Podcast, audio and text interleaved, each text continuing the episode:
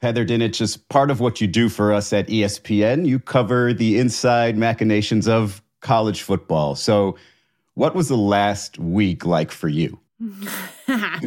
um, it was like being in a blender and just kind of getting churned up and spit out. It truly was unprecedented. I mean, this is going into my 16th season covering college football at ESPN. And I can honestly say I have never seen the athletics landscape from coast to coast so volatile. Okay, so let's unblend this a little bit for everyone because we're bringing you on because we just had arguably the most historic day of conference realignment this past Friday.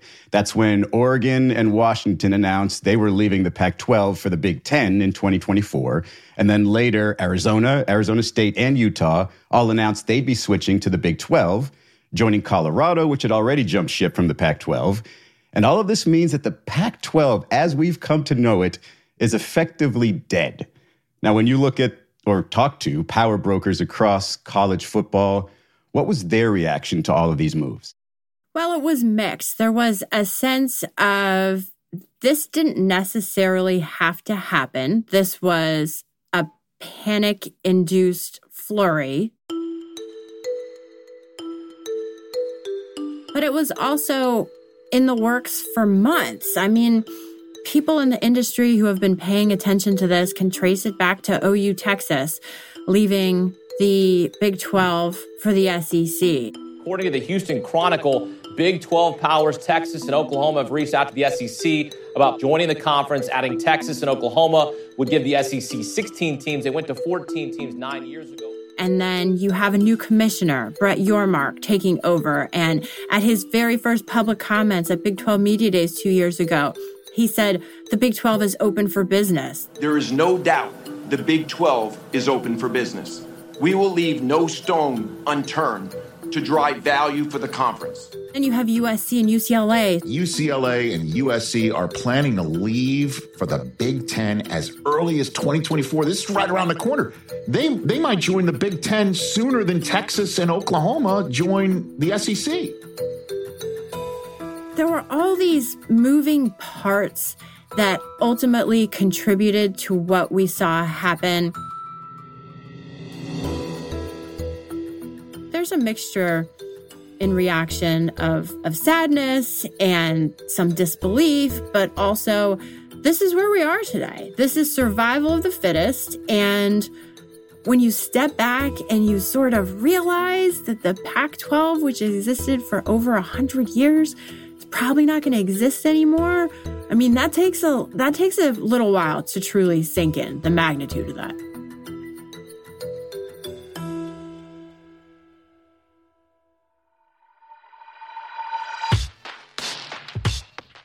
The good news, if you're a Pac 12 football fan, is that the 2023 season's looking pretty good. Last year's Heisman Trophy winner, Caleb Williams, is returning to USC, and five Pac 12 teams are represented in the first top 25 coaches poll. The bad news is, well, after 2023, the Pac 12, as we've traditionally known it, is basically headed to the dustbin of history. So today, college football insider Heather Dinich explains the sudden and stunning disintegration of a Power Five conference whether any of its peers should be worried about their own futures, and how different college football may look when the carousel finally stops turning. I'm Israel Gutierrez. It's Tuesday, August 8th. This is ESPN Daily.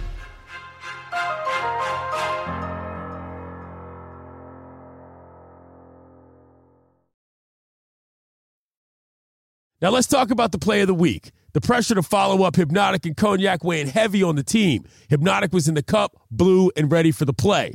And boom, Añejo Tequila came in with the smooth assist to Hpnotiq's tropical fruit finish.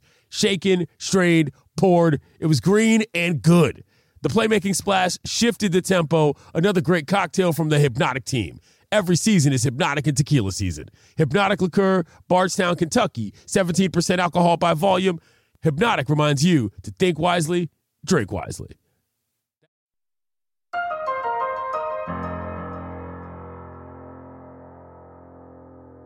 Heather, let's start at the beginning as much as we can sort of pinpoint one here. When this latest wave of conference realignment really started, you mentioned Oklahoma and Texas leaving the Big 12. Is that where you would say this latest wave began?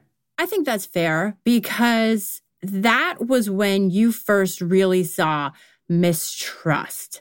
And I remember writing, mistrust is more pervasive right now in college athletics than ever has been. And I remember asking former Big 12 Commissioner Bob Bowlesby, who do you trust right now?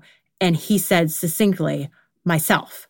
And that was just not long before he stepped aside and Brett Yormark came in. And Yormark has had a very different approach to this, a very public approach. And like I said, the whole Big 12 is open for business sort of started that. But mm-hmm. I don't think that you can look at everything else without tracing it back to that moment and how that started. And then you have USC and UCLA, which was the first hit to the Pac 12. Like that, you know, that seemed like it could be overcome.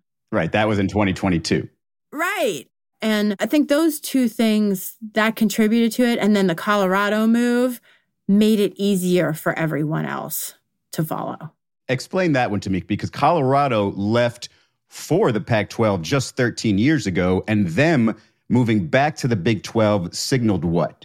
Signaled they weren't willing to wait for the Pac 12 media deal. And there were people in the Pac 12 who were beside themselves that they couldn't wait five more days or whatever it was until Pac 12 Commissioner George Kliavkoff presented them with the actual numbers. And there were people who said, you know what, this makes sense for Colorado because they were previous members of the Big 12. It, you know, the timing is right. They have Deion Sanders and they talked about the recruiting in, in Texas and Florida and playing UCF. And that all lines up with Sanders and the direction the program is going. Okay, so you can kind of understand that one. Maybe it's not a, a great fit for everybody else, but boom, you know, they present the media deal and it's like, well, okay, Colorado's gone. That means that the Big 12 can have a 14th team, which is their ideal scenario for a football schedule.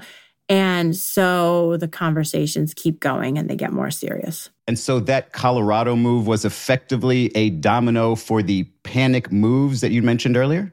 Yes, because the first thing that happened was there was a meeting of the athletic directors where multiple sources said that the Big 12 wants a 14th team. That turned the attention to Arizona. Publicly and privately, the spotlight was on Arizona. But as those conversations are happening, Oregon and Washington are in conversations with the Big Ten, which traces back to a year ago to USC and UCLA. Again, with all of these schools following each other. So when USC and UCLA went, Oregon Washington said, wait, wait, wait, can we come too? And the Big Ten wasn't ready to do that. Well, the Big Ten has a new commissioner now, and Tony Petitti. But it's also important to remember that there are university and presidents and chancellors who are making these decisions. So as the Big 12 is talking to Arizona about that being that 14th team, Oregon and Washington are in conversations with the Big Ten. So then all of a sudden it shifts to those two schools. And if Oregon and Washington leave, then holy cow, what is everyone else going to do? Hit the big red panic button. And they went. They got the money that they wanted. And then immediately, within hours, you see Utah, Arizona, Arizona State to the Big 12. Could you explain to those who maybe don't understand why the lack of getting a media deal done forced these teams out or whether the media deal that they proposed was just not attractive enough? Well, because the Big Ten and the SEC have certainly distanced themselves from everyone else. Then you have the Big 12, which is going to guarantee its schools and its new deal roughly $30 million per school, just in, in television revenue. And the ACC is hovering around there as well. So the university presidents and chancellors were looking for a deal that was comparable to the Big 12 or the ACC. The deal that was on the table for the Pac 12 was a mainly streaming deal from Apple TV. And my understanding through multiple sources was that the first year of the streaming deal with Apple was somewhere around $20 million or so. And if Kliavkoff could get the presidents and chancellors to just swallow that pill, the following years would incrementally be much better. The question is were they willing to have the patience? Were they willing to bank on subscriptions from Apple Plus? And the model was after the MLS, which, from my understanding, was the reason that they were confident that this would work. Hey, these guys did it. This is what we're going to do. But there wasn't faith in that. And so you have where we are today. But there are people on the outside who are telling me, look, these guys could have just done this and stuck together and waited until they were in a better position and the market was in a better position. But again, we go back to that word panic and looking for stability and financial stability.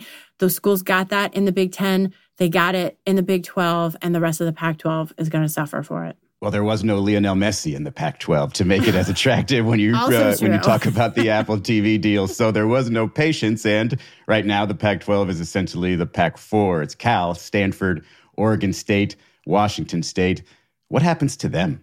So initially, my best guess is that Cal and Stanford are pleading with the Big Ten to take them and grow to 20 teams. There's almost certainly resistance to that. Look, there was some resistance within the Big Ten to adding Oregon and Washington, to be quite frank. Um, but when you go and sit down at a table, you got to be unanimous if you're going to do it. So there are also multiple sources who told me that the ACC had already looked into models with some of the Pac 12 schools and in the end had determined that they wouldn't bring enough revenue and value worth it to to make that commitment to them. So I would think at the very least, Oregon State and Washington State could find a home in the Mountain West, which makes the most geographical sense for them.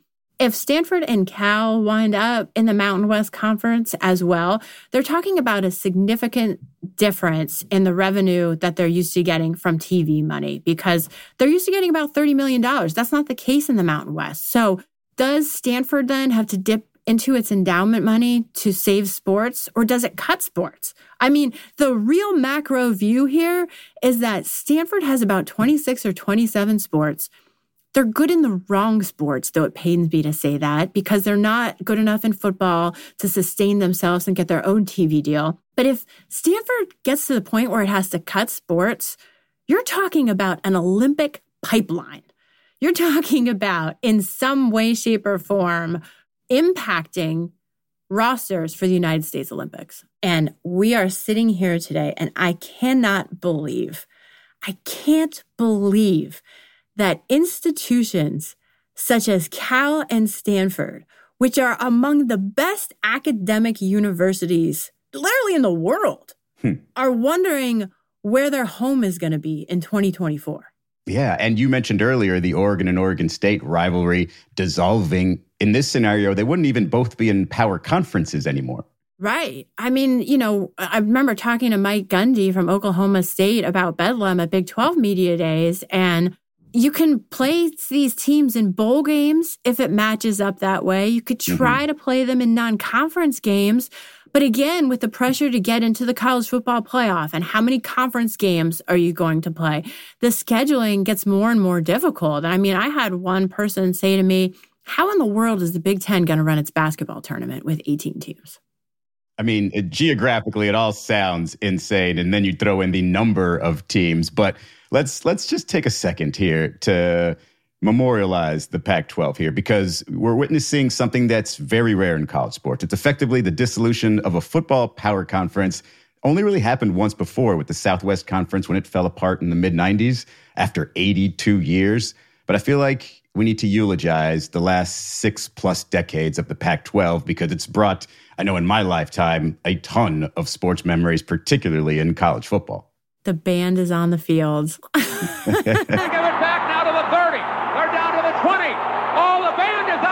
field. He's going to go into the end zone. He's going into the end zone. The band is on the field. I mean, the Stanford game, it's just, there are so, so many memories. I don't even know where to begin. And the LA schools and the, the tradition and the history, it's just, you know, Nick Saban said the word sad. And I think it is completely okay and appropriate to use that word because typically college football fans we all have a soft spot for history and tradition and rivalry games. That's what mm-hmm. makes it mm-hmm. different from the NFL. You went to school there, you lived there. It's a part of your own personal past. And that's changing. And, and Cal coach Justin Wilcox doesn't know what to tell his players or their parents or recruits. And, you know, even if you you show these videos of, of what it was and what it used to be, the question is what will it be? And no one can answer that question right now. Yeah, names like John Elway and Aaron Rodgers, Reggie Bush all come to mind.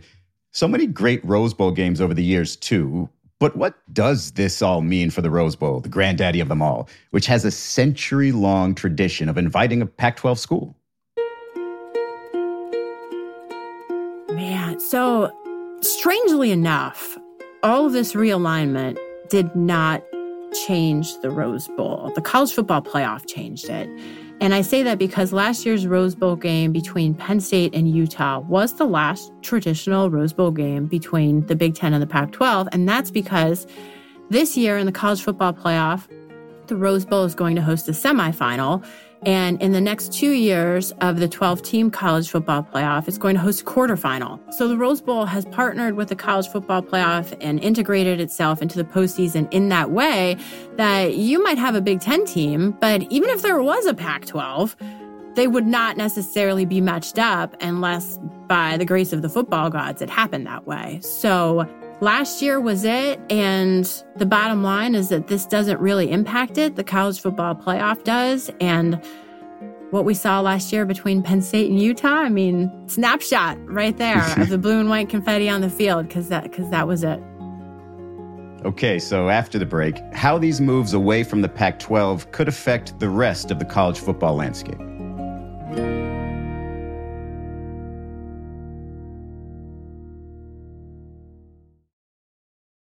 The NFL schedule drops this week, kiddos, and you can be there to catch all the action live and in person with Vivid Seats. Experience every touchdown, every tackle, and every eye popping play of your favorite team. And to kick it off, Vivid Seats, the official ticketing partner of ESPN, is offering you $20 off your first $200 ticket purchase with code DAILY. That's code DAILY. Download the app or visit vividseats.com today. Vivid Seats. Experience it live. Passion, drive, and patience. The formula for winning championships is also what keeps your ride or die alive. eBay Motors has everything you need to maintain your vehicle and level it up to peak performance superchargers, roof racks, exhaust kits, LED headlights, and more. Whether you're into speed, power, or style, eBay Motors has you covered. With over 122 million parts for your number one ride or die, you'll always find exactly what you're looking for. And with eBay Guaranteed Fit, your part is guaranteed to fit your ride every time or your money back. Because with eBay Motors, you're burning rubber, not cash. With all the parts you need at the prices you want, it's easy to make your car the MVP and bring home some huge wins. Keep your ride or die alive at ebaymotors.com. Eligible items only, exclusions apply.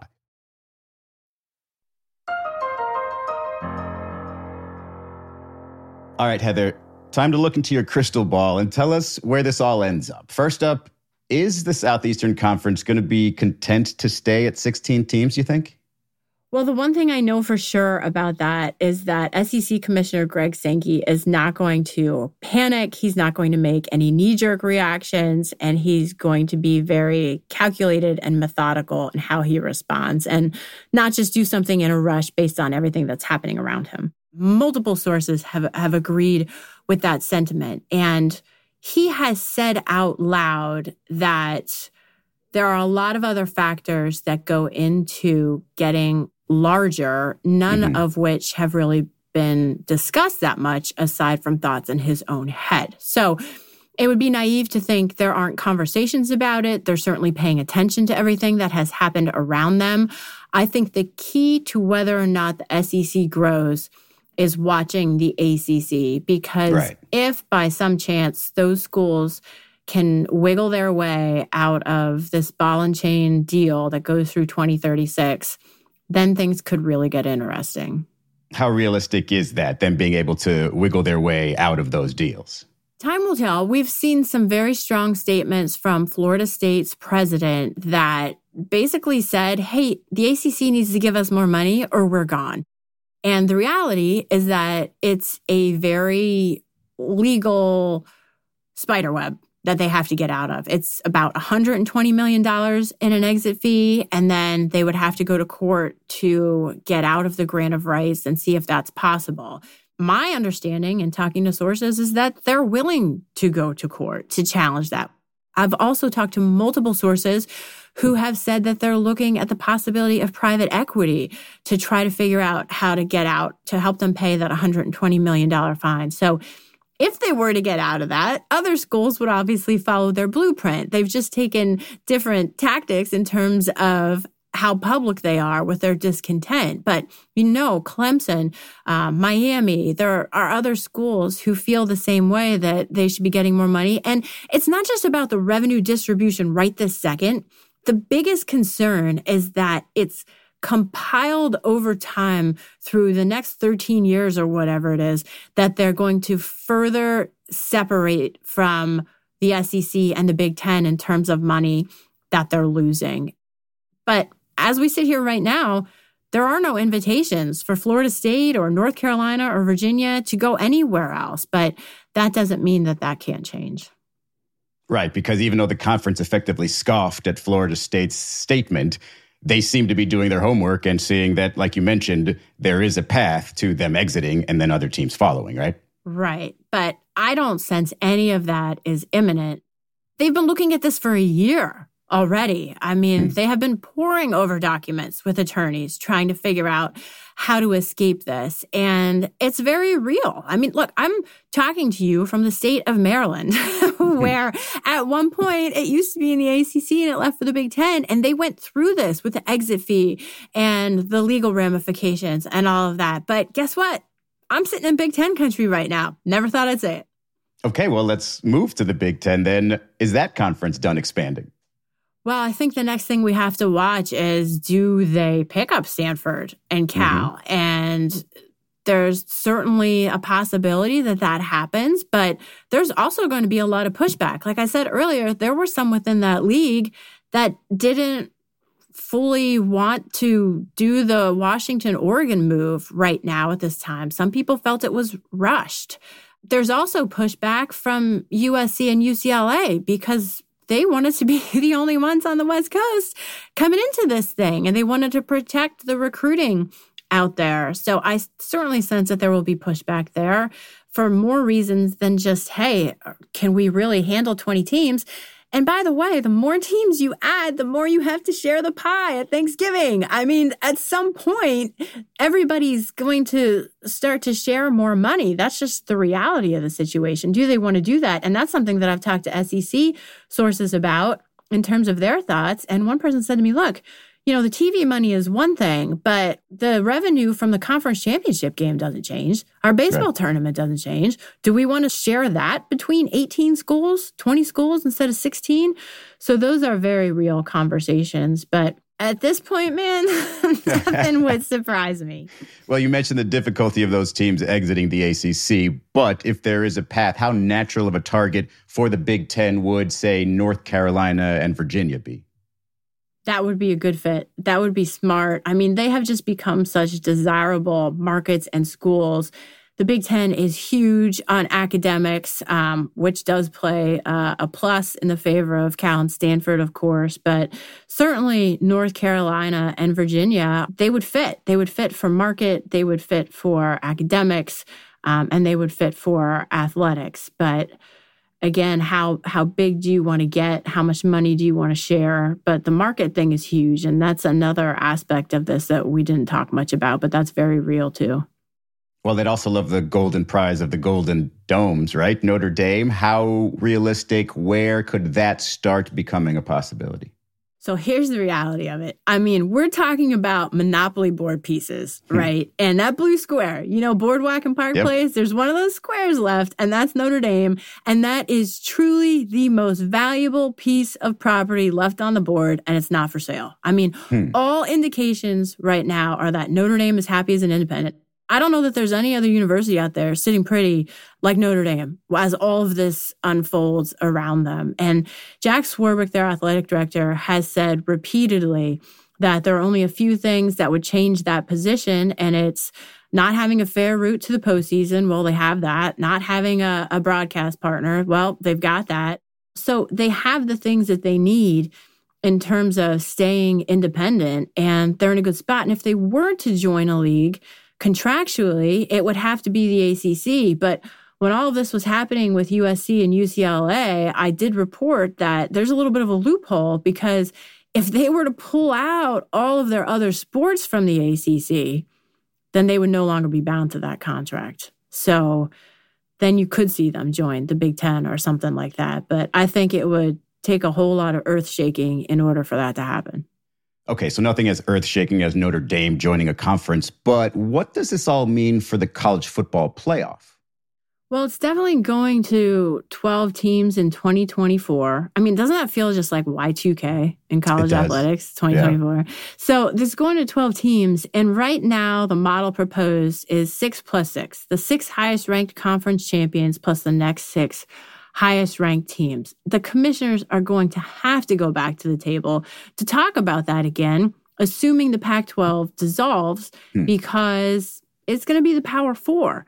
So, the most logical conversation for them to have to change the model would be five highest ranked conference champions plus the next seven highest ranked teams, because that would give the Big Ten, the SEC, the Big 12, and the ACC conference champions guaranteed spots plus another FBS conference.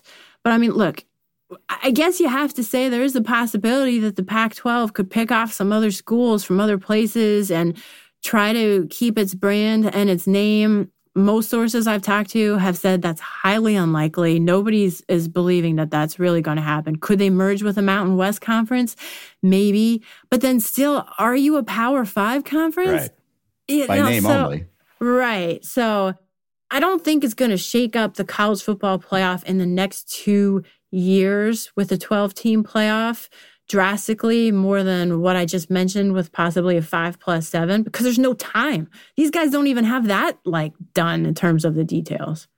Okay, so you're watching this all happen. Does it seem like there's an obvious sort of blueprint laying out here? Do you have a sense of where it ends, how big these conferences are ultimately going to get, and what this is going to look like?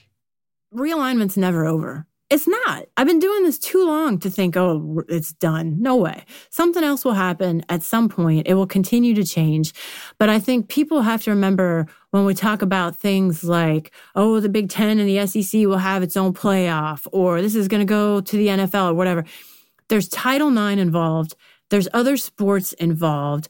And there are legal ramifications to decisions like that. So, you know, I think that you might hear athletic directors and coaches talk about some of that stuff, but I think at the highest level with university presidents and commissioners, probably the most realistic scenario, um, whenever it might be, is maybe three power conferences, maybe Big 12, SEC, Big 10, you know, who knows how it'll realign itself, but I think that's probably the most realistic thing. Okay, so to the degree that we can still recognize it, like let's assume it doesn't just become its own entity, it leaves the NCAA. Will any of us at home actually care? Will we still watch? And what degree, to what degree, will any of this movement actually affect the sport's popularity? We will care. We will love it. We will watch it. If there was a game on Saturday, we'd all be watching it. We wouldn't be talking about this. And everyone is going to love to watch USC play Ohio State and UCLA play Michigan. Like these are fun games we're going to be talking about. But there's also a reality to you're going to watch Rutgers play Stanford. Not every game is LSU Alabama. But it's never been that way. We always have a week in October where everybody's like, ah, oh, these games, like what? Why are we playing these games? But still, people watch it, people love it. And I think that it's survived 100 years. It's going to survive 100 more. Well, Heather Dinich, thank you so much for taking time out of the blender that you've been in for so long and explaining some of this to us. Yep, my pleasure. Thank you. I'm Israel Gutierrez. This has been ESPN Daily. I'll talk to you tomorrow.